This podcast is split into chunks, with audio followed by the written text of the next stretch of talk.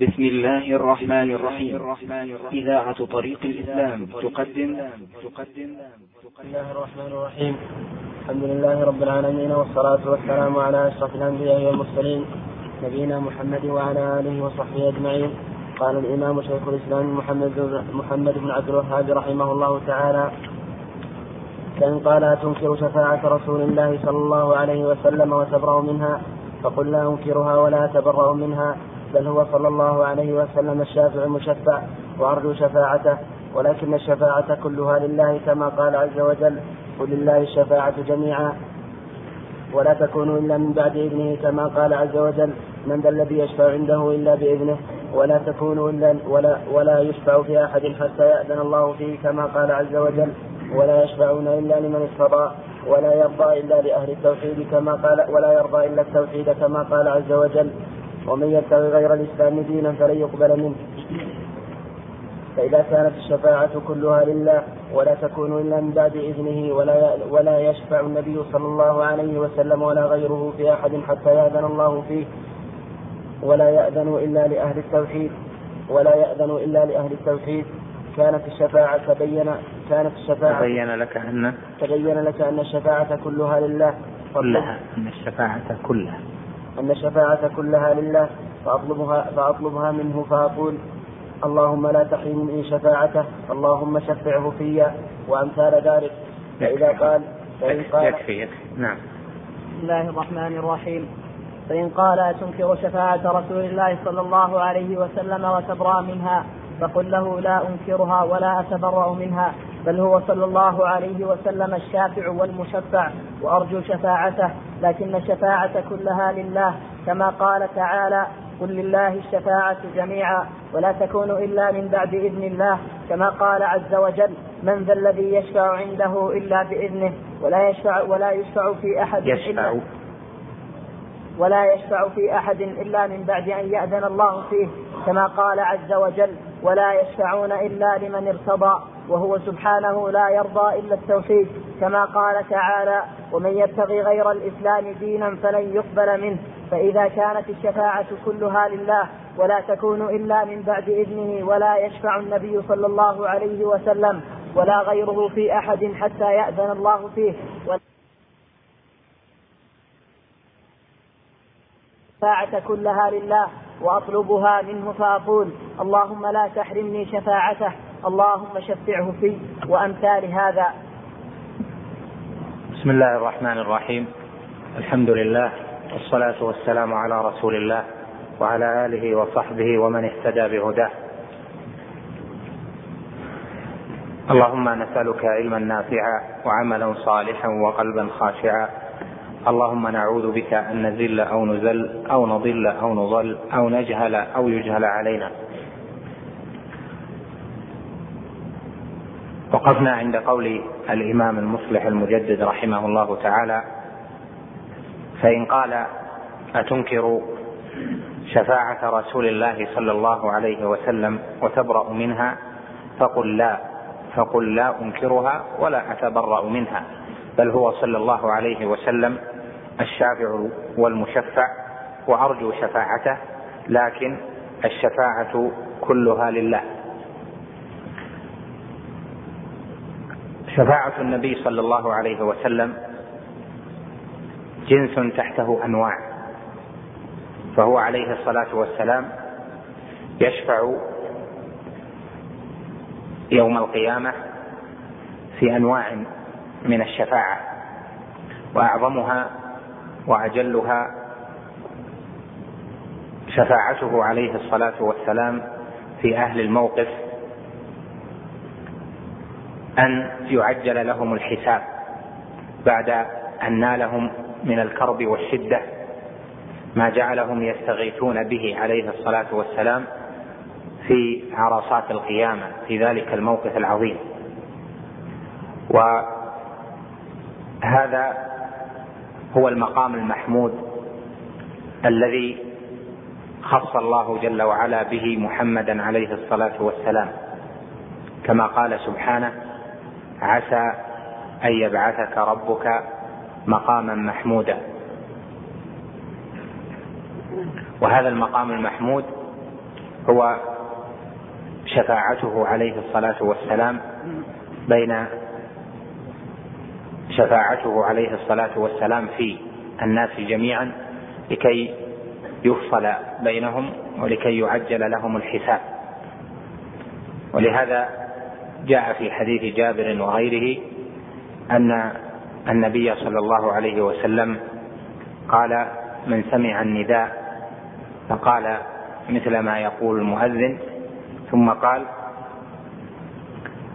في الدعاء المعروف بعد الأذان اللهم رب هذه الدعوة التامة والصلاة القائمة آت محمدا الوسيلة والفضيلة وابعثه مقاما محمودا الذي وعدته. إلا حلت له شفاعتي يوم القيامة. وذلك أنه سأل الله جل وعلا لنبيه صلى الله عليه وسلم المقام المحمود وسأل له الوسيلة والفضيلة. وهي متحققة للنبي عليه الصلاة والسلام. ولكن السائل إذا دعا الله جل وعلا بذلك وسألها للنبي صلى الله عليه وسلم ففي سؤاله ذلك له عليه الصلاة والسلام أنواع من العبادات التي بها استحق أن تحل عليه وله شفاعة المصطفى صلى الله عليه وسلم. منها يقينه بما وعد الله جل وعلا نبيه ومنها حبه للمصطفى صلى الله عليه وسلم ودخوله في أمته ورغبته ومحبته أن يكون عليه الصلاة والسلام. أنفع الخلق للناس يوم القيامة وهو عليه الصلاة والسلام كذلك إذ خصه الله جل وعلا بالشفاعة. ومر معنا في شرح الواسطية ومر معنا في غير ذلك أنواع الشفاعات التي أعطاها الله جل وعلا نبيه محمدا صلى الله عليه وسلم في ذلك المقام العظيم يوم القيامة. فهنا قال فإن قال أتنكر شفاعة رسول الله صلى الله عليه وسلم وتبرأ منها هذا يشمل إنكار الشفاعة العظمى والشفاعات الأخرى. الشفاعة في أهل المعاصي الا يدخلوا النار والشفاعة في من دخل النار واستحقها ودخلها أن يخرجه الله جل وعلا منها والشفاعة في أقوام تساوت حسناتهم وسيئاتهم أن يدخلهم الله يدخلهم ربهم جل وعلا الجنة وأشباه هذا. فإن قال أتنكر شفاعة رسول الله صلى الله عليه وسلم وتبرأ منها فقل لا أنكرها ولا أتبرأ منها بل هو صلى الله عليه وسلم الشافع والمشفع. الشافع يعني بما أعطاه الله جل وعلا والمشفع في من شفع له عليه الصلاة والسلام.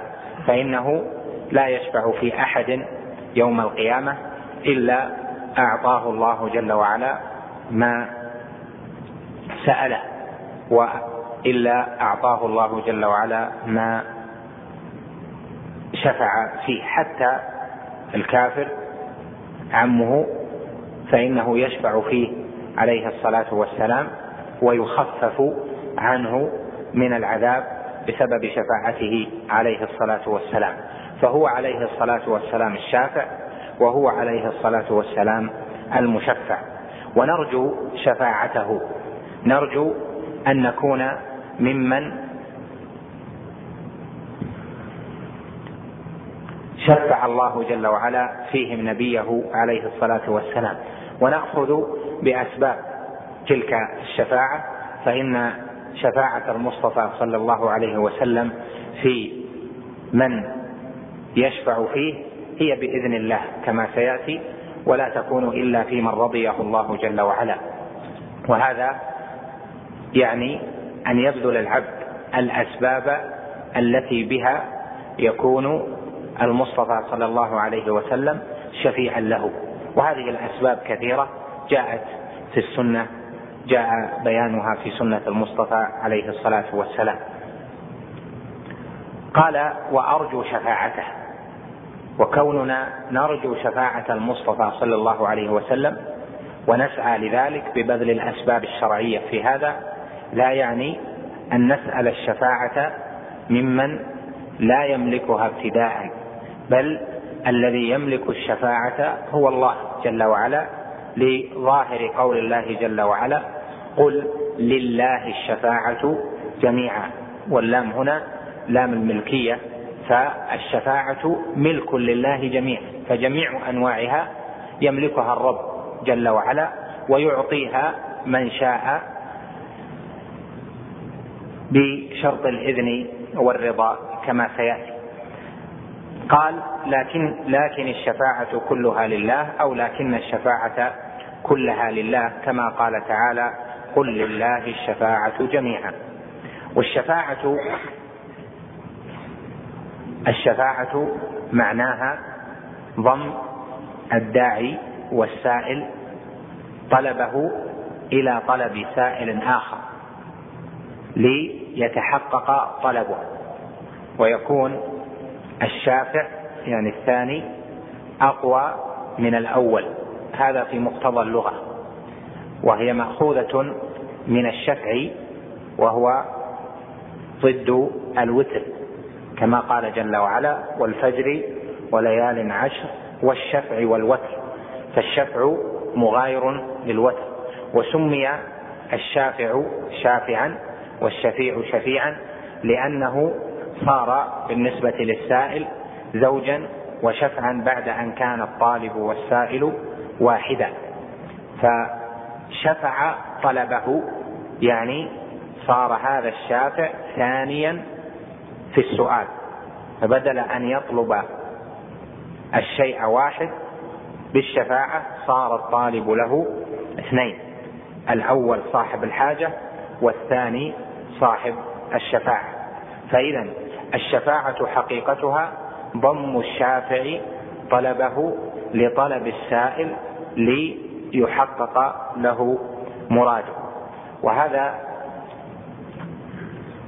عام في موارد الشفاعة في اللغة.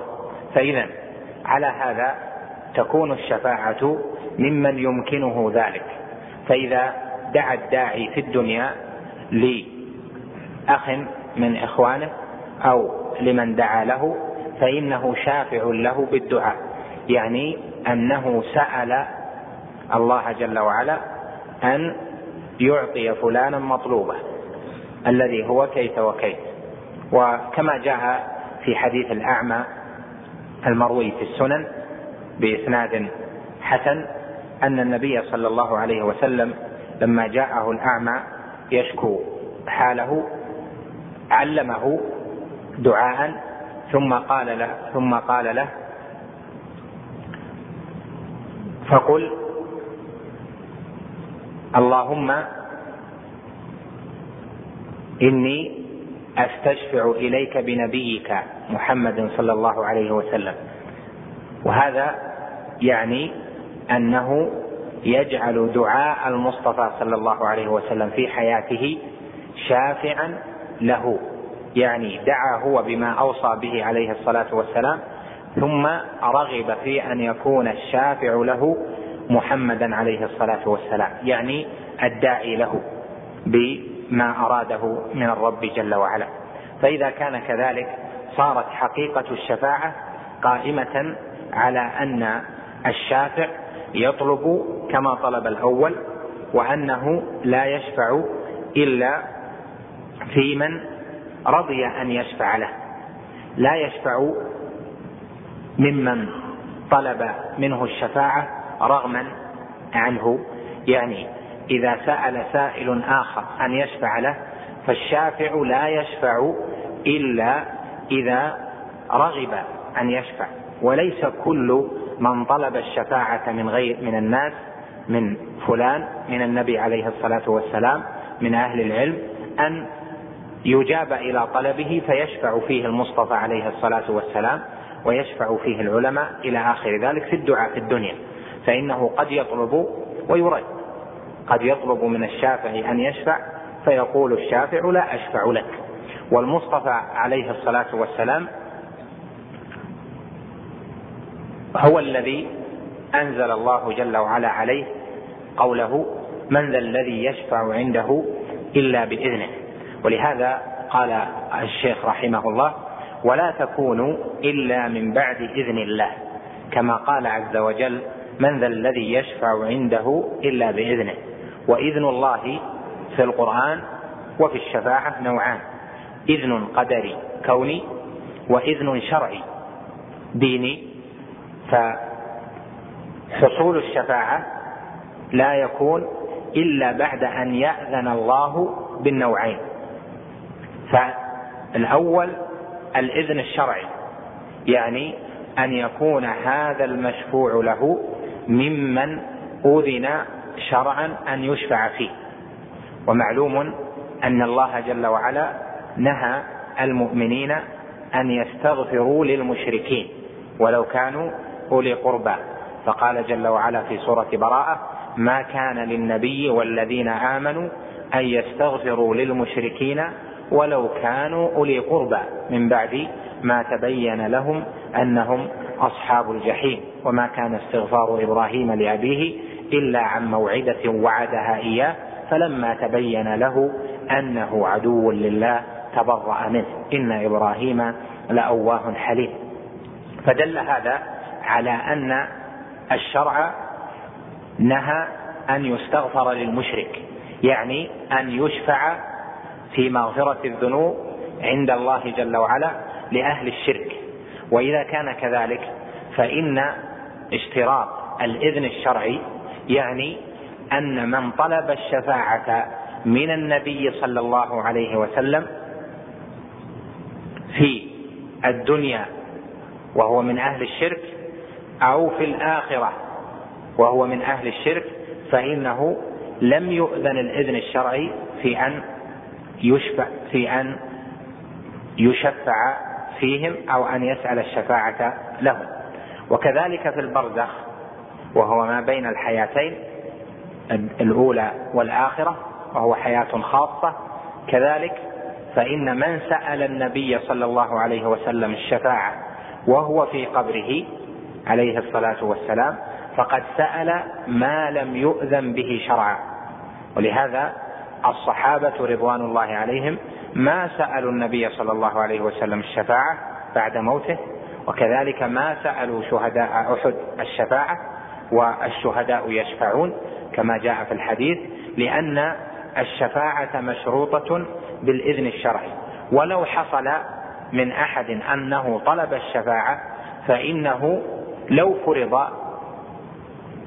أنه عليه الصلاة والسلام يشفع في البرزخ فإن هذا الذي طلب الشفاعة فإنه أشرك حيث سأل الشفاعة بما لم يؤذن به في الشرع لأنه طلب الشفاعة ممن لم يؤذن له في ذلك والشفاعة كلها لله جل وعلا. فتحصل لنا من الشرط الأول وهو الإذن أنه ينقسم إلى قسمين الإذن الشرعي وهو أن يكون الله جل وعلا أذن للشافع أن يشفع الإذن الشرعي وكذلك أذن للمستشفع أن يطلب الشفاعة الإذن الشرعي. وربنا جل وعلا قال في الشافع من ذا الذي يشفع عنده إلا بإذنه.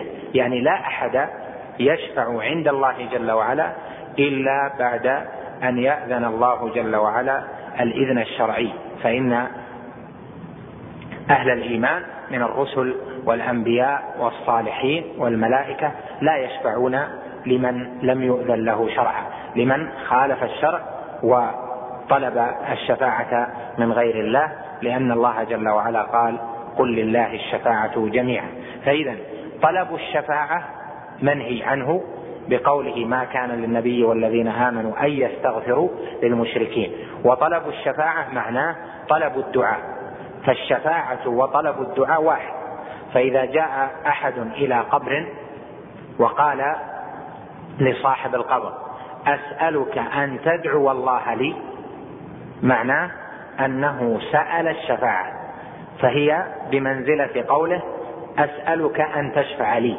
لأن الشفاعة كما ذكرت لك هي طلب الدعاء. ضم الشافع طلبه إلى المشفوع له.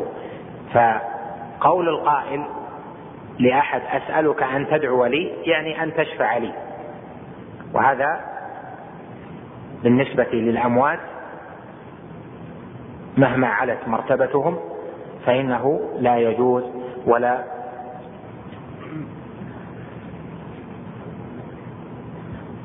وطلبها منهم لا يوافق إذن الله جل وعلا الشرعي إذا تبين ذلك فالقسم الثاني من الإذن الإذن الكوني القدري يعني أن الشافع عند الله جل وعلا لا يشفع ابتداء كما هو الحال في الدنيا في أحوال الشافعين عند البشر.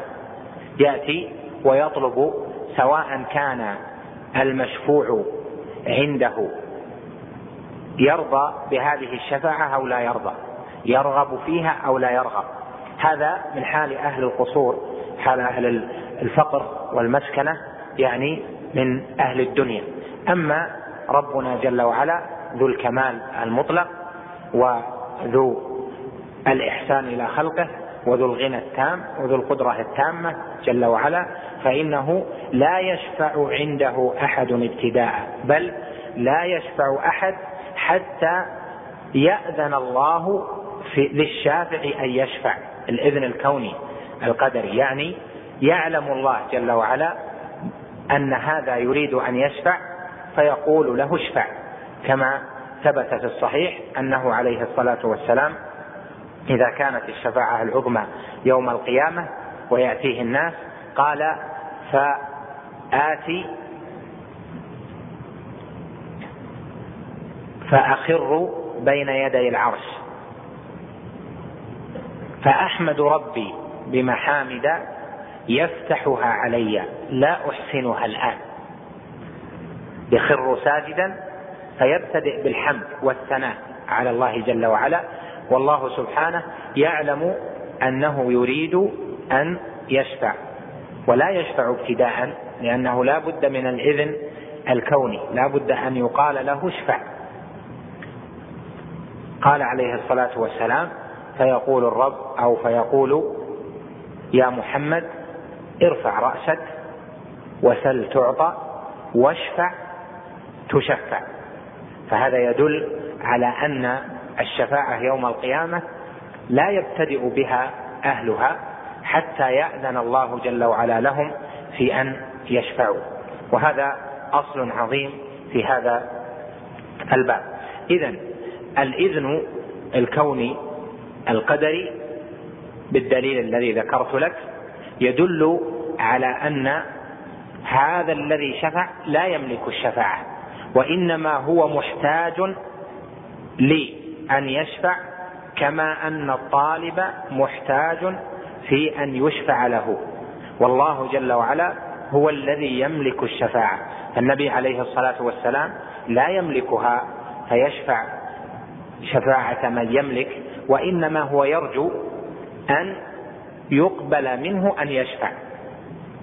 كما جاء في هذا الحديث ودلالته واضحة على ما ذكرنا. اذا قوله جل وعلا من ذا الذي يشفع عنده إلا بإذنه يعني لا أحد يشفع عند الله جل وعلا إلا بإذنه سبحانه الشرعي وبإذنه سبحانه القدري. فإن شفع من لم يأذن الله فيه شرعا فإنه لا تقبل شفاعته. مثل ما شفع نوح عليه السلام في ابنه قال رب إن ابني من أهلي وإن وعدك الحق. فأجابه ربنا جل وعلا بقوله يا نوح إنه ليس من أهلك إنه عمل غير صالح فلا تسألني ما ليس لك به علم إني أعظك الآيات. فإذا دل على أنه إذا ابتدأ أحد في أن يشفع في من لم يؤذن له بالشفاعة شرعا فإنه لا تقبل شفاعته وترد عليه. وأما الإذن الكوني فإنه في الآخرة لا يحصل يعني بعد الموت لا يحصل الإذن لا تحصل الشفاعة ولا تقع إلا بعد الإذن الكوني. أما في الدنيا فإنه قد يشفع أحد فيؤذن له كونا بالشفاعة بحسب إرادته فيبتدئ بالشفاعة ثم ترد عليه إن لم يكن تكن شفاعته موافقة للإذن الشرعي أو لم تكن شفاعته موافقة لحكمة الله جل وعلا. فتحصل من هذا أن الشفاعة لها من حيث الزمن حالات. في الدنيا وما بعد الممات. أما في الدنيا فإن الإذن الكوني للشافع يحصل بإرادة الشافع فقد يشفع والله جل وعلا يأذن سبحانه ولو كانت حكمته في أن يرد هذا الشافع في الدنيا. مثل ما حصل من شفاعة نوح عليه السلام في ابنه ومن شفاعة إبراهيم في أبيه ومن شفاعة النبي عليه الصلاة والسلام في عمه. فأنزل الله جل وعلا ما كان للنبي والذين آمنوا أن يستغفروا للمشركين ولو كانوا أولي قربى. أما بعد الممات فإنه لا يبتدئ أحد الشفاعة يعني في يوم القيامة ولا في البرزخ حتى يأذن الله جل وعلا ومعلوم أن الله جل وعلا لا يأذن في وقوع الشرك ولا يأذن إذنا كونيا ولا إذنا شرعيا في حصول ذلك من الأموات. لكن من الأحياء قد يبتدئون ويطلبون ذلك لأنها دار تكليف. فيأذن الله جل وعلا كونا بحصول ما لم يأذن به شرعا لأنها دار تكليف. فقوله سبحانه من ذا الذي يشفع عنده إلا بإذنه؟ معناها لا أحد يشفع عند الله إلا بإذنه. وذلك لكمال قدرته جل وعلا وقهره وجبروته وكمال ملكه وكمال عزته وكمال صفاته سبحانه وأسمائه. أما الخلق فقد يشفع عندهم بلا إذن منهم. قال الشيخ رحمه الله تعالى بعد ذلك ولا يشفع, يشفع في أحد يعني النبي صلى الله عليه وسلم أو لا يشفع في أحد يعني جميع أنواع الشفعاء إلا من بعد أن يأذن الله فيه. وهذا شفاعة هذا إذن آخر. فباعتبار آخر الإذن ينقسم إلى قسمين. إذن للشافع أن يشفع؟ وإذن للمشفوع فيه أن يشفع له. قال ولا يشفع في أحد إلا من بعد أن يأذن الله فيه. يعني في حق المشفوع له أن يشفع. أما أن يشفع لكل أحد والله جل وعلا لا يأذن في لهذا أن يشفع له فإن هذا لا يحصل. والله سبحانه وتعالى لا يشفع لا يرضى إلا بالشفاعة لأهل التوحيد كما سيأتي. قال كما قال عز وجل ولا يشفعون إلا لمن ارتضى. لا يشفعون يعني الملائكة أن هذه الآية في سورة الأنبياء. ولا يشفعون إلا لمن ارتضى يعني الملائكة. فلا يشفعون في من يريدون كما يظن أهل الشرك بل لا يشفعون إلا لمن رضي الله جل وعلا قوله وعمله في من ارتضاه ربنا جل وعلا. والله سبحانه لا يرضى إلا لأهل التوحيد كما ثبت في الصحيح من حديث أبي هريرة أنه عليه الصلاة والسلام قال أسعد الناس بشفاعتي يوم القيامة من قال لا إله إلا الله خالصا من قلبه أو نفسه. فقوله أسعد الناس بشفاعتي قال العلماء أسعد هنا جاءت على أفعل التفضيل لكن معناها الوصف لا التفضيل يعني سعيد الناس بشفاعتي يوم القيامة من قال لا إله إلا الله خالصا من قلبه أو نفسه. فأسعد بمعنى سعيد كقوله جل وعلا في سورة الفرقان أصحاب أصحاب الجنة يومئذ خير مستقرا وأحسن مقيلا. ومعلوم أن مقيل أهل النار ليس فيه حسن بل هو قبيح وشر وعذاب عليهم فقوله أحسن مقيلا يعني حسن يعني حسنا مقيلهم فهذا معلوم في اللغة أن أفعل قد تخرج عن بابها إلى الوصف. وهذا كقوله كما ذكرنا أسعد الناس بشفاعته فسعيد الناس بشفاعته عليه الصلاة والسلام أهل التوحيد والذين يرضاهم الله جل وعلا ورضي لهم قولا هم أهل التوحيد. فإذا كان كذلك فمن سأل من لا يملك الشفاعة الشفاعة فإنه ليس ممن رضي الله جل وعلا قوله ولا رضي عمله لأن الله نهانا عن ذلك ولأن الصحابة رضوان الله عليهم لم يفعلوا ذلك. قال جل وعلا ولا يشفعون إلا لمن ارتضى وهذا هو الشرط الثاني وهو شرط الرضا. فإن الشفاعة لا تنفع عند الله جل وعلا إلا بتحقق شرطين الإذن والرضا. والرضا نوعان أيضا رضا عن الشافع ورضا عن المشفوع له. فالذين يشفعون هم الذين رضي الله عنهم وهم الأصناف الذين جاء ذكرهم في الأحاديث. الأنبياء وأولهم محمد عليه الصلاة والسلام والعلماء والشهداء والصالحون. هؤلاء هم الذين يشفعون فرضي الله جل وعلا قولهم وكذلك الرضا النوع الثاني الرضا لمن شفع.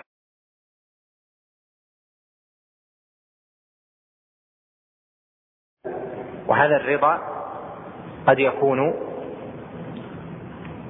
رضا عن مآل حاله لأنه من أهل الإسلام وقد يكون رضا في الشفاعة لحكمة يعلمها جل وعلا. وهذا إخراج لحال أبي طالب. قال ولا يشفعون إلا لمن ارتضى. وهو جل وعلا لا يرضى إلا التوحيد بدلالة الحديث الذي ذكرنا وكذلك دلالة قول الله جل وعلا ومن يبتغي غير الإسلام دينا فلن يقبل منه. وهو في الآخرة من الخاسرين.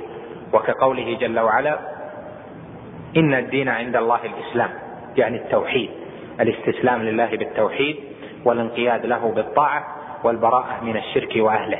هذا هو الإسلام وهو التوحيد الذي جاء به الأنبياء والرسل جميعا.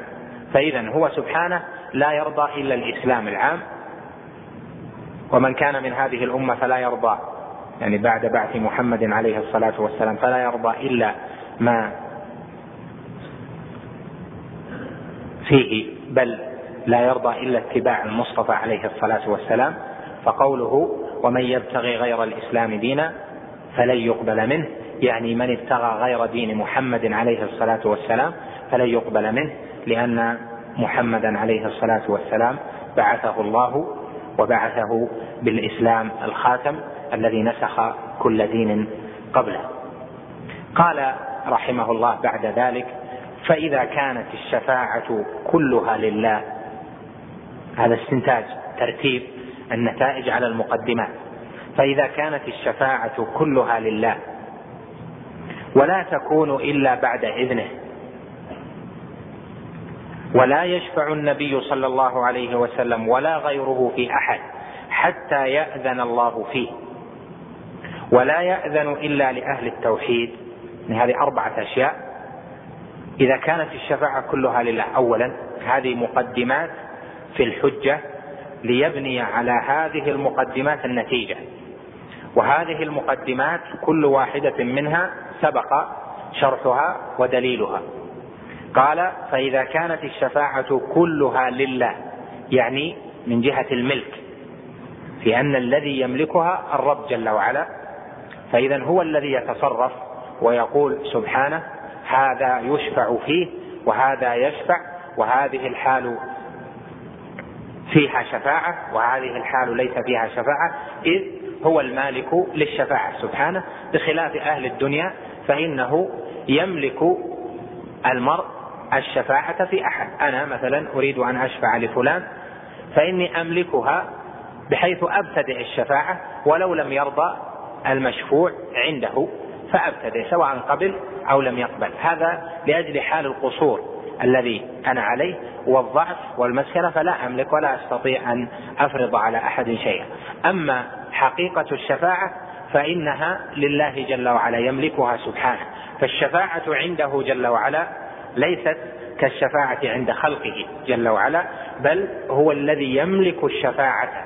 فالذي يجيء يطلب الشفاعة لا يجيء وهو يتقدم عند الله جل وعلا بشيء يملكه هو بل الذي يملك الشفاعة الرب سبحانه وتعالى. فحقيقة الشروط من ذا الذي يشفع عنده إلا بإذنه ولا يشفعون إلا لمن ارتضى ونحو ذلك من الآيات. دالة على أن الشفاعة ملك لله.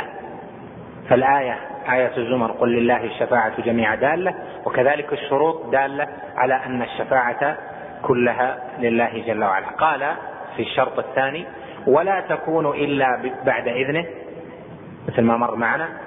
ولا يشفع النبي صلى الله عليه وسلم ولا غيره في أحد حتى يأذن الله فيه. هذا الشرط الثالث. ولا يأذن إلا لأهل التوحيد هذا الشرط الرابع. تبين لك أن الشفاعة كلها لله. يعني أن أحدا ليس له من الأمر شيء. كما قال جل وعلا ليس لك من الأمر شيء أو يتوب عليهم أو يعذبهم فإنهم ظالمون. قال إذا قال بعدها فأطلبها منه. يعني إذا إذا كانت لله وهذه الشروط الأربعة والمقدمات الأربعة واضحة فتحصل أن الشفاعة لله والطلب إذا يكون ممن يملك. قال فأطلبها منه فأقول اللهم لا تحرمني شفاعة المصطفى صلى الله عليه وسلم. اللهم شفعه في. فتسأل الله جل وعلا أن يأذن للنبي صلى الله عليه وسلم وأن يسخره عليه الصلاة والسلام للشفاعة فيك. وهذا هو وجه التوحيد والطريقة الشرعية المأذون بها. قال وأمثال هذا يعني من الأدعية التي تناسب هذا المقام. إذا فهذا الكلام الذي ذكرناه جواب على قول من قال أتنكر شفاعة رسول الله صلى الله عليه وسلم وتبرأ منها؟ وهذه الشبهة كثيرا ما تقال لأهل التوحيد. فإذا قيل له فإذا قالوا لا قالوا لغيرهم ممن طلبوا الشفاعة من المصطفى صلى الله عليه وسلم أو من الأولياء. قالوا لهم الشفاعة لله وطلب الشفاعة من الموتى شرك لأن الله جل وعلا لم يأذن بهذا. والله هو الذي يملك الشفاعة هذا لا يملكها. ومن طلب من الميت ما لا يملكه ولا يقدر عليه ابتداء فقد طلب منه ما هو مختص بالله. وهذا يعني أنه أشرك به. قالوا أتنكر الشفاعة. فإذا هم إذا أنكر عليهم الشرك قيل قالوا أتنكر شفاعة المصطفى صلى الله عليه وسلم لأن أهل العلم من أهل السنة ومن الفرق الأخرى مجمعون يعني غير المعتزلة الأشاعرة والماتريدية وأشباه هؤلاء مجمعون على أن المصطفى صلى الله عليه وسلم يشفع وعلى أن الأولياء والصالحين يشفعون. فإذا قلت لهم طلب الشفاعة الشرك أرادوا أن ينسبوك لأهل الضلال ممن ينكرون الشفاعة. فقالوا أتنكر الشفاعة حتى ينسبك إلى الخوارج أو إلى المعتزلة أو ما أشبه ذلك. فإذا قوله هنا فإن قال أتنكر شفاعة رسول الله صلى الله عليه وسلم وتبرأ منها هذه يقولها المشرك للموحد حتى ينسبه وحتى ينسبه يصح الوجهان لأهل الشرك لأهل البدع من الخوارج والمعتزلة. فكأنه قال لك أأنت خارجي؟ إذا أنكرت علي طلب الشفاعة أأنت خارجي أو أنت معتزلي؟ فتقول له لا أنكرها ولا أتبرأ منها بل أنا سلفي سني موحد ولست من أهل البدع والفرق الضالة. بل هو عندنا عليه الصلاة والسلام هو الشافع المشفع بأنواع من الشفاعات نثبتها قد لا يثبتها بعض أهل البدع كالأشاعرة ونحوهم. وأرجو شفاعته عليه الصلاة والسلام. نرجو شفاعته ونبذل الأسباب في ذلك. فنسأل الله جل وعلا أن يشفع فينا نبيه عليه الصلاة والسلام. وكذلك نأتي بالأسباب من الدعاء بعد الأذان ومن محبة المدينة ومن الرغبة في الموت فيها وكذلك في السعي في القتال في سبيل الله. وأشبه ذلك مما هو من أسباب نيل شفاعته عليه الصلاة والسلام. بذلك؟ وإنما نطلبها ممن يملكها والذي يملكها هو الله جل وعلا. هذا حقيقة هذا البرهان وهذا التفصيل من الشيخ رحمه الله تعالى. قال فإن قال النبي صلى الله عليه وسلم أعطي الشفاعة. وأنا وأنا أطلبه مما أعطاه الله. قال فالجواب أن الله أعطاه الشفاعة ونهاك عن هذا يعني نهاك عن طلب الشفاعة. فقال سبحانه فلا تدعوا مع الله أحدا وأن المساجد لله فلا تدعوا مع الله أحدا. فإذا كنت تدعو الله أن يشفع نبيه فيك فأطعه في قوله فلا تدعوا مع الله أحدا. وهذا دليل وبرهان سديد للغاية. كما ذكرت لك أن الشفاعة طلب والشفاعة هي الدعاء.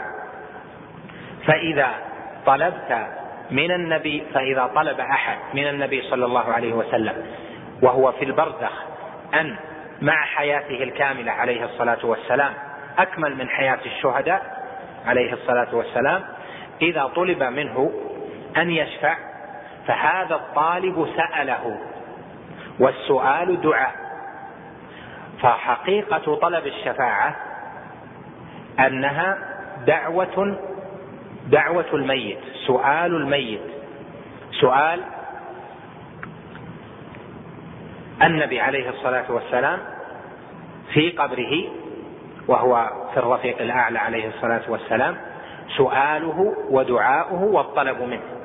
فإذا قال القائل يا محمد يا رسول الله اشفع لي فقد دعاه وطلب منه. إذا قال يا محمد يا رسول الله اسأل الله لي فقد سأله وطلب منه عليه الصلاة والسلام. وهذا طلب للدعاء طلب الدعاء ممن ليس في الحياة الدنيا ممن هو عند الله جل وعلا. والله سبحانه نهانا أن ندعو أحدا غيره فقال جل وعلا وأن المساجد لله فلا تدعوا مع الله أحدا. وقوله فلا تدعوا هذا نهي نهانا عن الدعاء ومن المعلوم المتقرر في الأصول أن الفعل المضارع لاشتماله على مصدر ينزل منزلة النكرة في سياق النهي أو النفي فتعم أنواع الدعاء. فلا تدعوا هذا يعم جميع أنواع الدعاء لا يدعى مع الله أحد. دعاء. استغاثة دعاء استعانة دعاء استسقاء دعاء شفاعة دعاء نذر إلى آخره. فجميع هذه الأنواع داخلة في النهي في قوله جل وعلا فلا تدعوا. دعاء العبادة ودعاء المسألة. وكذلك دلت الآية على عموم آخر وهو قوله جل وعلا فلا تدعوا مع الله أحدا لأن أحدا نكرة جاءت في سياق النهي فدلت على عموم كل أحد. فالملائكة لا يدعون والأنبياء والرسل عليهم صلوات الله وسلامه لا يدعون وكذلك الصالحون ممن انتقلوا عن الدنيا لا يدعون والأولياء من الأموات لا يدعون والشهداء من الأموات أيضا يعني الشهداء شهداء المعركة لا يدعون أيضا.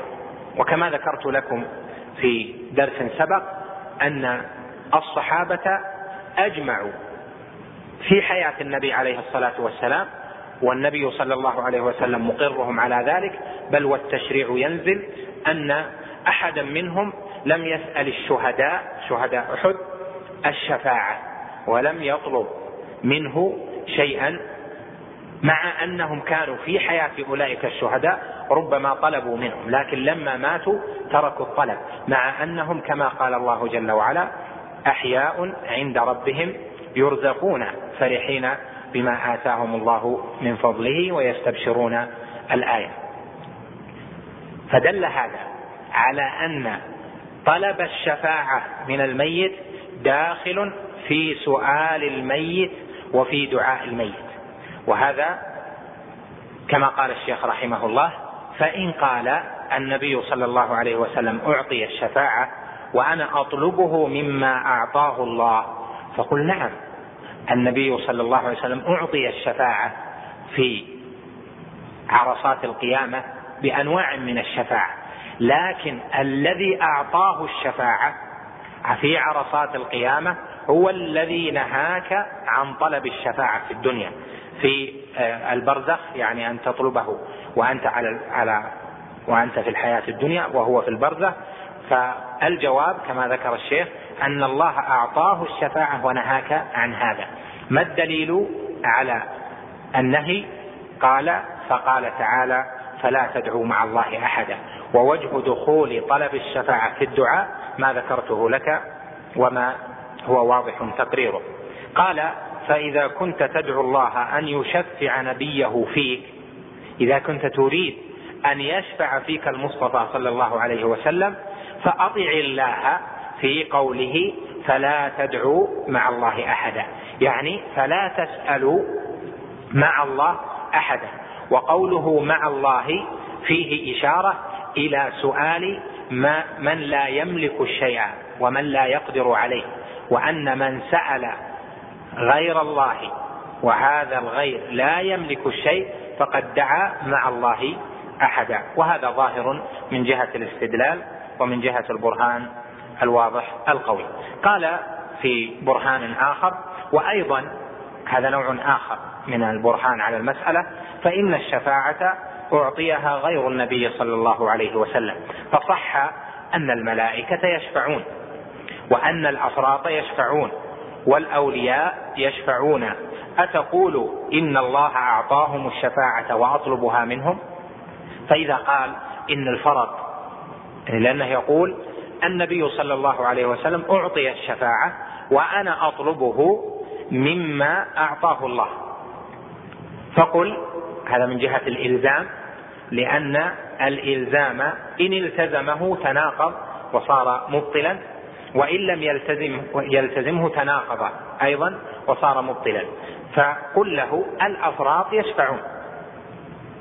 لهذا نس إذا مات فرض صغير فندعو لوالديه بالمغفرة وندعو أن يشفع فيه أن يشفعه في والديه. كما جاء في السنة من الدعاء وفي الآثار. فاذا هل يقول هذا الذي احتج بأن النبي صلى الله عليه وسلم أعطي الشفاعة؟ يقول بأن كل من أعطي الشفاعة يسأل الشفاعة فنقول هؤلاء الأفراد يشفعون فاسألهم الشفاعة ولا قائل به. أن الأطفال الصغار يؤتى إلى قبورهم ويطلب منهم الشفاعة. مع أن الحجة التي احتجوا بها في حق النبي صلى الله عليه وسلم هي الحجة التي تسوغ في حق هؤلاء الصبيان. كذلك الملائكة. إذا الملائكة يشفعون فهل يطلب المسلم الشفاعة من الملائكة ويقول يا جبريل اشفع لي عند الله؟ وهذا لا قائل به حتى عباد القبور لا يقولون بهذا لأنهم لو قالوا به صاروا إلى دين الجاهلية بالاتفاق وصاروا إلى دين المشركين بالاتفاق. فإذا هذه الحجة حجة إلزامية. يحتج عليهم بما يقرون به على ما يحتجون له. فهم يقرون أن الملائكة يشفعون. فيقال لهم النبي صلى الله عليه وسلم أعطي الشفاعة كما ذكرتم ولكن نهينا أن نسأله الشفاعة. فإن قالوا لا بل أعطيها ونسأله الشفاعة نقول لهم الملائكة يعني نبرهن لهم بالبرهان الأول فلا تدعوا مع الله أحدا فإن لم ينفع فيهم فنقول لهم الملائكة أيشفعون؟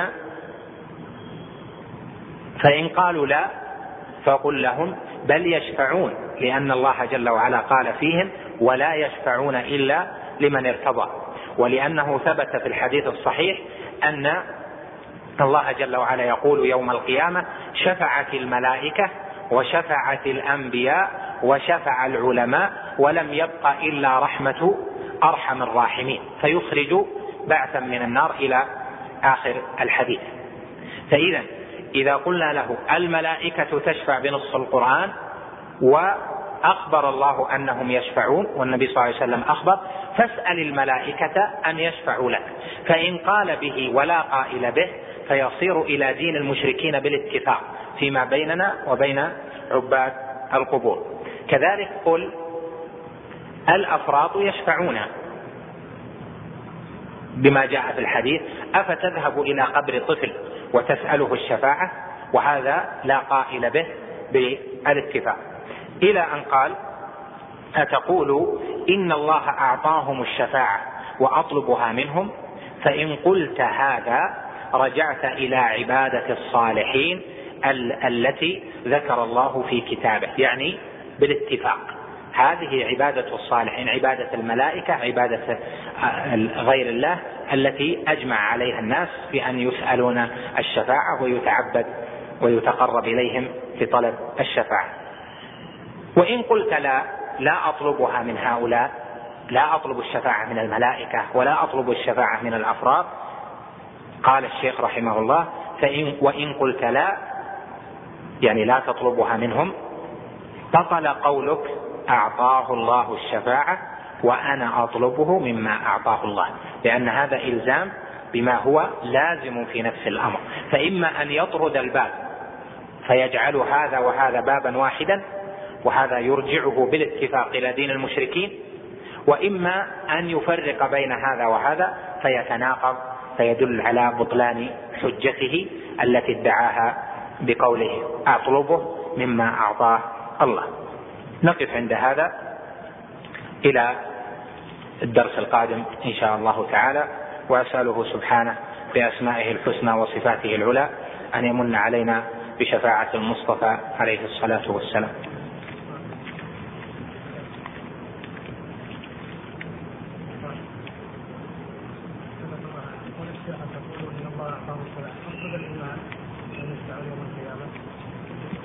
هم احتجوا قالوا النبي صلى الله عليه وسلم أعطي الشفاعة.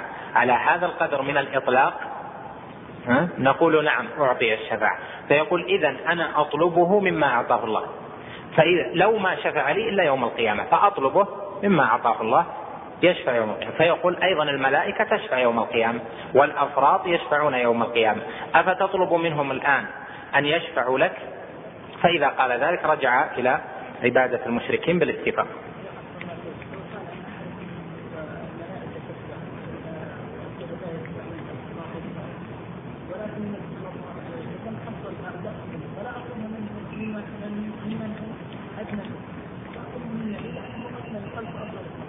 هذا هذا من عندك هذا من كيسك.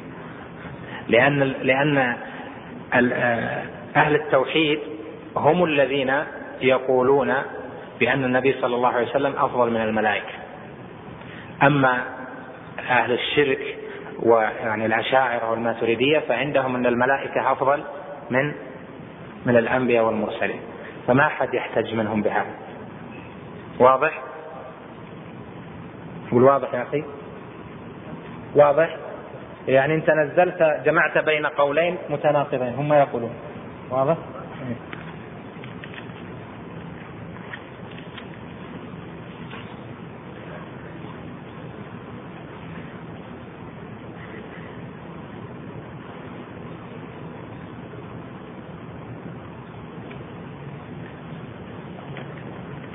يعني الحقيقة سؤال غريب لكن لا بأس أن نذكره ما له علاقة بالدرس يقول أعتذر عن هذا السؤال فإنه خارج عن الدرس.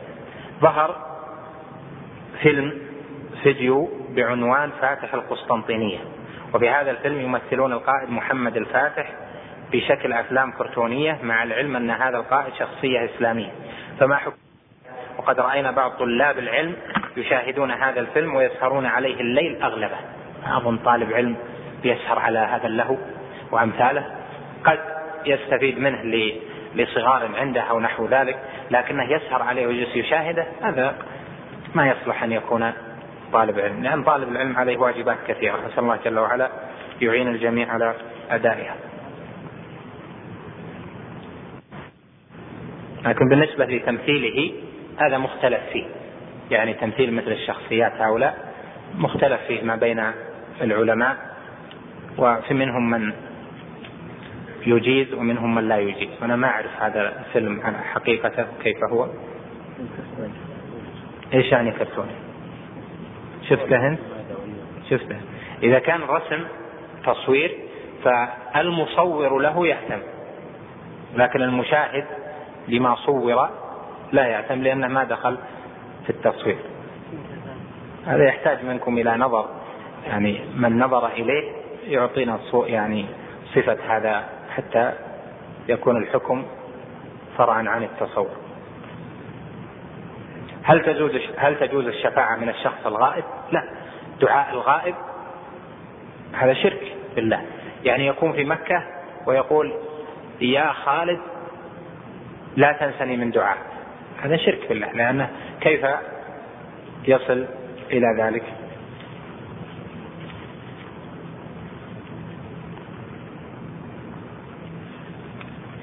قال ما جاء في لامية أبي طالب وأبيض يستسقى الغمام بوجهه ثمال اليتامى عصمة عصمة الأرامل عصمة للأرامل. هل يصح قول من قال إن فيه استغاثة بغير الله؟ لا. هو عليه الصلاة والسلام يسأل الله جل وعلا أن يسقي الناس وهو في حال حياته يدعو من جنس دعائه. عليه الصلاة والسلام في الاستسقاء ولمن طلب منه الدعاء في الدنيا. فهذا له أن يدعو بل قد دعا لعمه ولم يستجب له عليه الصلاة والسلام فيه. ما الضوابط في أسماء الله الحسنى؟ الأسماء الحسنى هذا يعني موضع الكلام في درس العقيدة العام يعني كالواسطية والطحاوية وغيره لكن نذكره على عجل. الأسماء الحسنى هي ما جمع ثلاثة شروط. أول مجيئها في الكتاب والسنة. والثاني أنها هي التي يدعى الله جل وعلا بها. والثالث أنها هي المشتملة على الكمال المطلق الذي لا نقص فيه. فما لم يتوفر فيه ما لم تتوفر في هذه الشروط الثلاثة جميعا فإنه ليس من الأسماء الحسنى.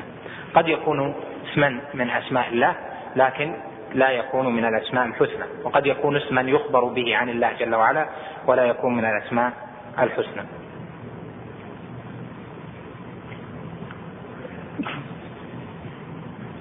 خلنا معك خلنا معك. بالنسبة لدرس يوم الاثنين الزاد لانشغالي في ليلة الثلاثاء لفترة يتوقف وأخبركم إن شاء الله باستئنافه أنا نبهت على هذا في أول الدروس لكن بعض الإخوان ما آه، سمعوا صاروا يحضرون. جزاهم الله خيرا.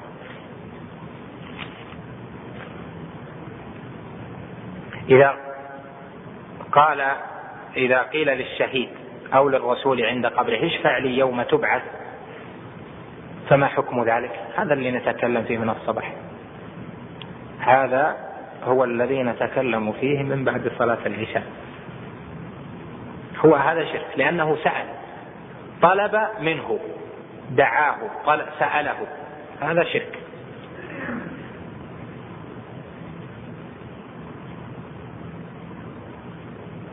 هذا سائل يقول مهم. حط جعل الكتابة بالقلم الأحمر عشان تصير خطر يعني. آه، يقول ما رأيك في من ينسب لشيخ الإسلام ابن تيمية أن سؤال الميت أن يدعو الله لك ليس من الشرك الأكبر بل هو بدعة؟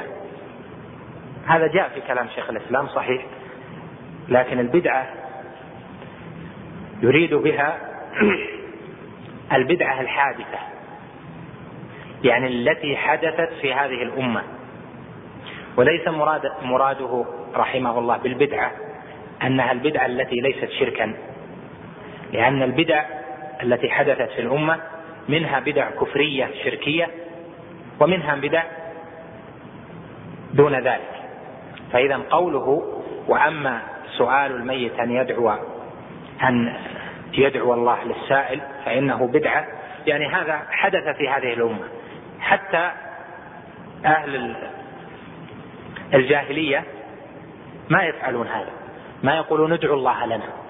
إنما يقولون اشفع لنا فمسألة أن يطلب من الميت الدعاء هذه بدعة حدثت حتى عند المشركين ليست عندهم فعند أهل الجاهلية ليست عندهم بل حدثت في هذه الأمة.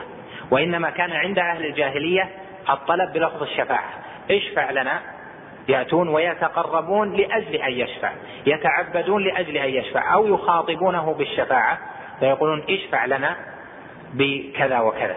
أما ادعوا الله لنا هذه بدعة حدثت في الأمة. فكلام شيخ الإسلام صحيح أنها بدعة محدثة وكونها بدعة لا يعني أن لا تكون شركا أكبر.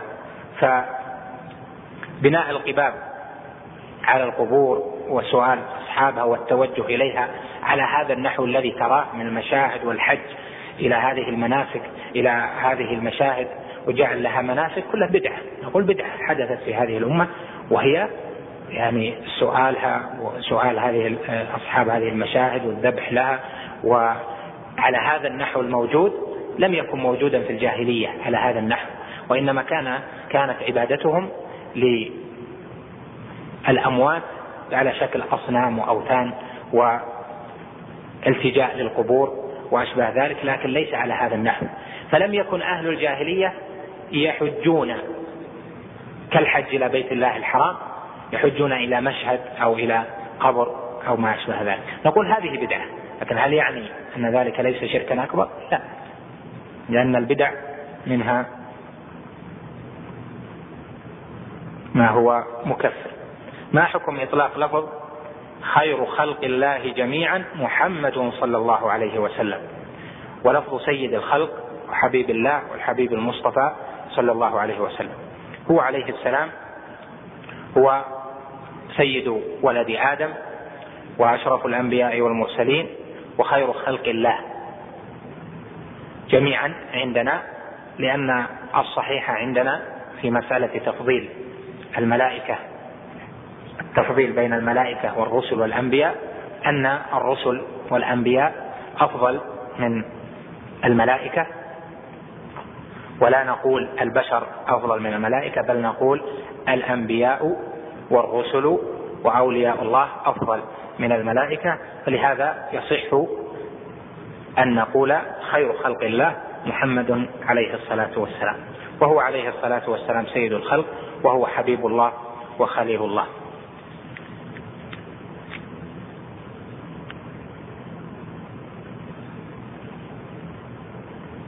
يقول قول القائل أسألك بحق جبريل عندك أن تفعل لي اللهم إني أسألك بحق جبريل عندك أن تفعل لي كذا وكذا.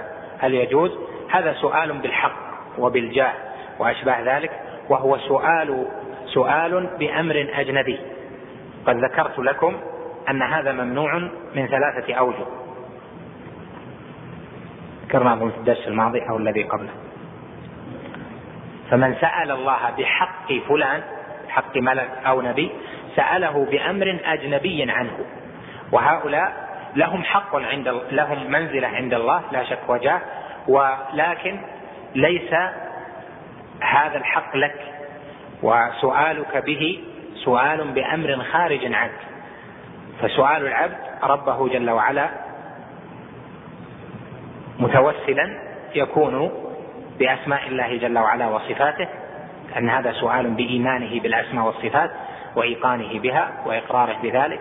ووصف الله جل وعلا بذلك وتسميته بها وسؤال أيضا بالعمل الصالح. تسأل الله جل وعلا بأعمالك الصالحة أما سؤالك الله بعمل غيرك الصالح أو بمقامه عند الله أو بمنزلته عند الله فهو سؤال بأمر أجنبي ولذلك صار اعتداء في الدعاء وبدعة وخيمة. ووسيلة أيضا إلى الشرك.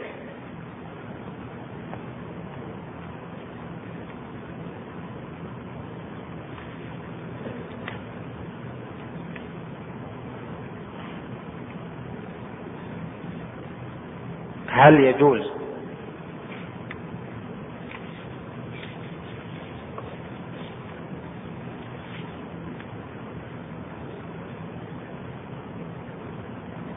حول ولا قوة إلا بالله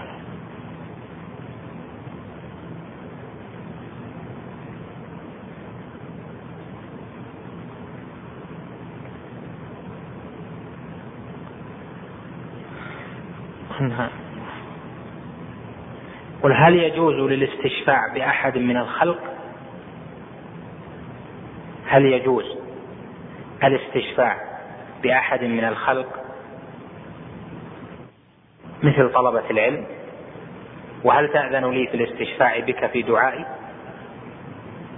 نذكر في هذه الدروس من أولها إلى آخرها أن مثل هذا أن مثل هذا لا يجوز وأن مثل هذا بدعة. حتى لو استشفعت بحي بحي سواء كان صالحا أو عالما أو من تظن فيه. هذا كله من البدع المحدثة في في الدين. إنما تسأل الدعاء على قول بجوازه تقول يا فلان ادعو الله لي. هذا الذي يجوز في الحياة. مثل ما روي أن النبي صلى الله عليه وسلم قال يا عمر لا تنسنا من دعائك. والعلماء مختلفون. هل يجوز طلب الدعاء من الحي مطلقا؟ أم يجوز في بعض الأحوال؟ أم هو مكروه؟ على أقوال.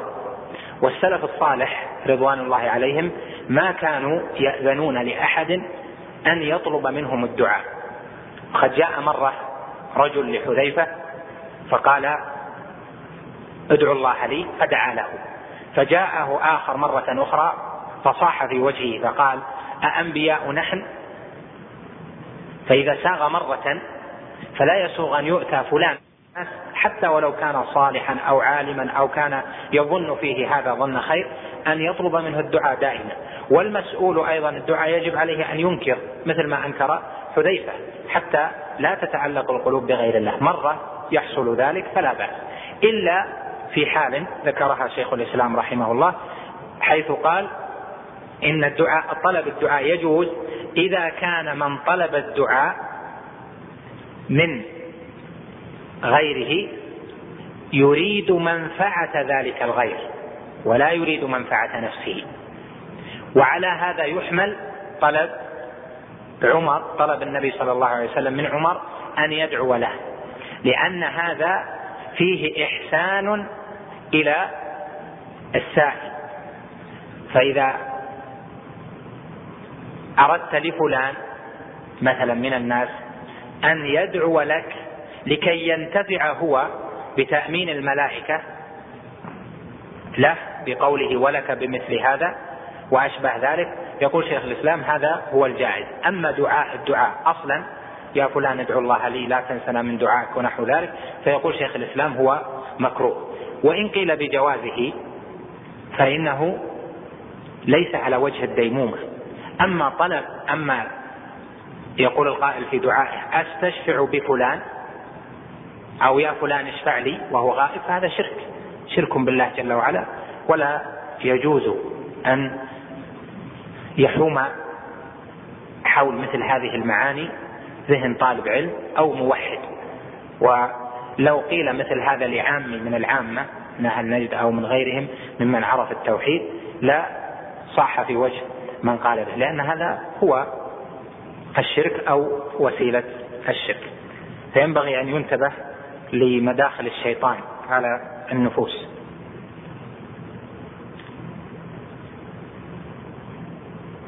يقول ما الفرق بين قول قول القائل اللهم من علينا بشفاعة نبيك وبين سؤال النبي صلى الله عليه وسلم الشفاعة. إذا مثل ما ذكر الشيخ محمد رحمه الله تطلب الشفاعة من الله. تسأل الله أن يشفع فيك نبيه. فإذا طلبت الشفاعة ممن يملكها وهو الله جل وعلا. أما إذا طلبت الشفاعة من النبي صلى الله عليه وسلم فقد دعوته عليه الصلاة والسلام ودعوة غير الله شرك. ثم سألته الشفاعة وهو بعد موته عليه الصلاة والسلام لا يملك أن يشفع حتى يأذن الله جل وعلا له.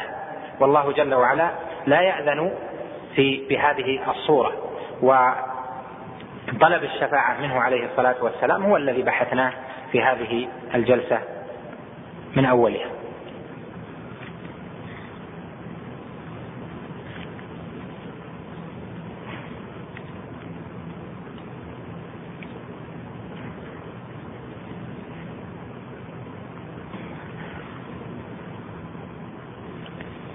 كيف يكون الذي يطلب الشفاعة من الملائكة كافر بالاتفاق؟ مع أن هناك من لا يقر أن عبادة المشركين للملائكة هي بالدعاء.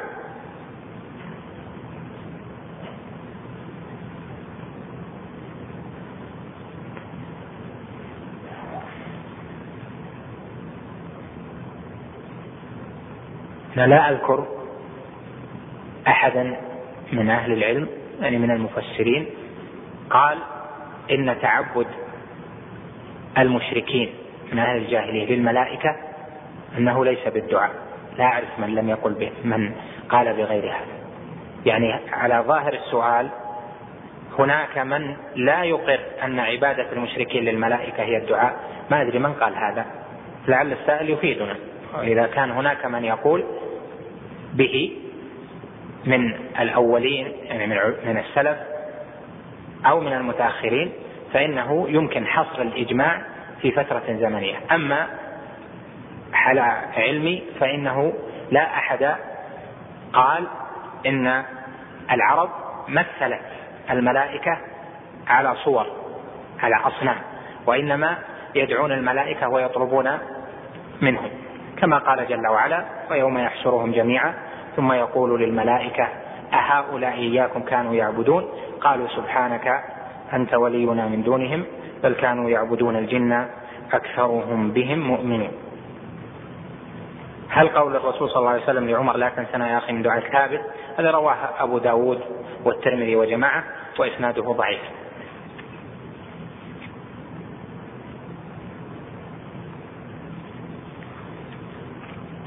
هل جميع أنواع الشفاعة التي ذكرها الشيخ في كتاب التوحيد ثابتة بالكتابه والسنة؟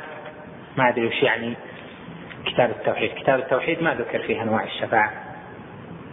أنواع الشفاعة مذكورة في الواسطية وفي كتب العقيدة العامة. أما كتاب التوحيد نعم شرح كتاب التوحيد إذا كان في الشرح نعم ثابت.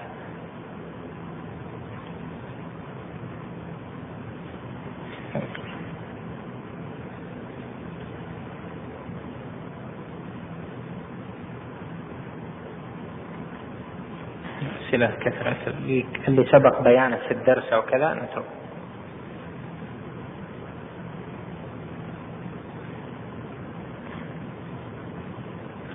لو بلغ شخص خبرا يسره لو بلغ شخص خبر يسره. حسب كتابته يعني لو بلغ شخصا خبر يسره فقال للذي أعلمه الخبر أشكر حياتك. فما حكم قول هذه العبارة؟ يعني أشكرك ما في بأس إن شاء الله.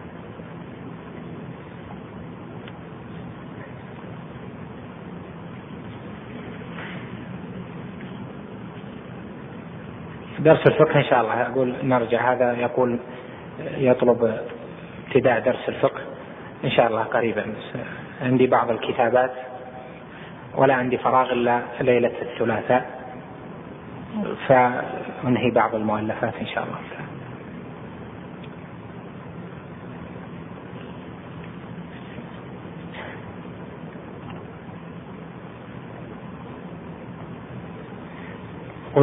قوله جل وعلا والذين قتلوا في سبيل الله فلن يضل أعمالهم سيهديهم ويصلح بالهم. قرأت في أحد مختصرات التفسير أن معنى سيهديهم إلى العمل.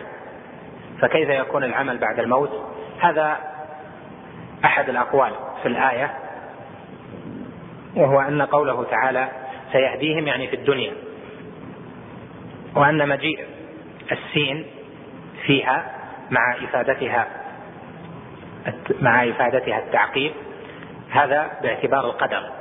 يعني والذين قتلوا في سبيل الله قدرا يعني بما مضى في علم الله فلن يضل أعمالهم سيهديهم في الدنيا ويبين لهم آه، الطريق يعني هداية الدلالة والإرشاد وهداية التوفيق. والقول الثاني وهو الصحيح أن الهداية هنا هداية في الآخرة بطريق الجنة. فهي ليس اعتبار القتل هنا اعتبار قدري سابق بل هو اعتبار بالواقع.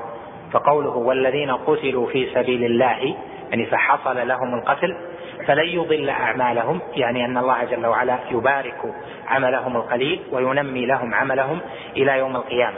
كما ثبت في الحديث أن الشهيد ينمى له عمله إلى يوم القيامة. قال فلن يضل أعمالهم سيهديهم يعني في الآخرة ويصلح بالهم. الهداية إلى طريق الجنة يعني سيهديهم على الصراط لأن هذا هو النوع الرابع من أنواع الهداية عند أهل السنة وهو هداية أهل الجنة لطريق الجنة وهداية أهل النار للنار. ففي أهل الجنة في الشهداء قال هنا سيهديهم ويصلح بالهم ويدخلهم الجنة. عرفها لهم يعني بعد أن يهدوا لطريق الجنة. وفي الهداية للنار قال جل وعلا في سورة آه، الصافات فاهدوهم إلى صراط الجحيم. وقفوهم إنكم مسؤولون ما لكم لا تناصرون. الآيات.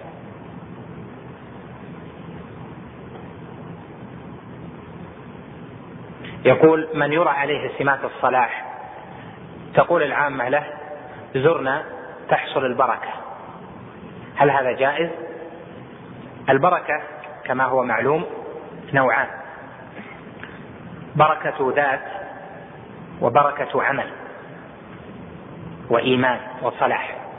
بركة الذات بمعنى أن أجزاء الذات تكون مباركة فإذا لمست هذا المبارك الذات انتقلت لك بركة وحصل لك بركة وانتفاع من ذاته من شعره من عرقه من بدنه. فهذه ليست إلا للأنبياء والمرسلين فهم الذين يتبرك بذواتهم بعرقهم ببقية سورهم بدمهم إلى آخره. فهذا لا بأس به كما جاء ذلك في السنة الصحيحة عن النبي صلى الله عليه وسلم. والنوع الثاني من البركة بركة عمل. وهذه لكل مؤمن بركة راجعة إلى عمله الصالح وذلك من وذلك من جهة إيمانه وتقواه وصلاحه وعمله الصالح. فلكل مؤمن بركة بقدر ما عنده من الإيمان والعمل الصالح. مثل ما جاء في الحديث الذي رواه البخاري وغيره أن أسيد أسيدا قال لأبي بكر لما نزلت آية التيمم في قصة عائشة المعروفة تخفيفا على الأمة قال ما هذه بأول بركتكم يا آل أبي بكر؟ وثبت أيضا في البخاري وفي غيره أن النبي صلى الله عليه وسلم قال إن من الشجر شجرة بركتها كبركة المسلم. فدل على أن كل مسلم فيه وله بركة. ولما تزوج النبي صلى الله عليه وسلم صفية وأعتق قومها وجعل عتقهم صداقها قال فلم تكن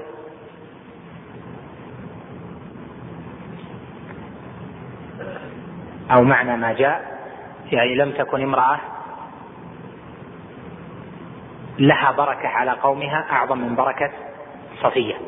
فدل هذا على أن كل مؤمن له بركة بركة عمل.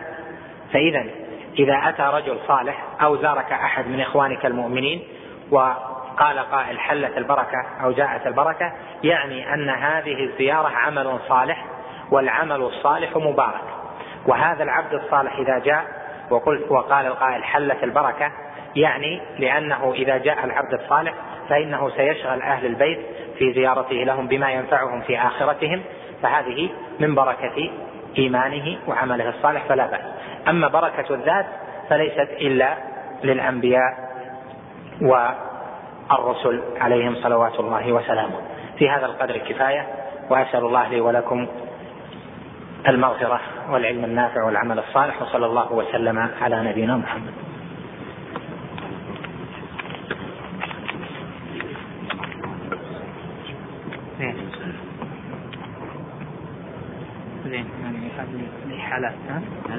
مع تحيات إخوانكم لإذاعة طريق الإسلام.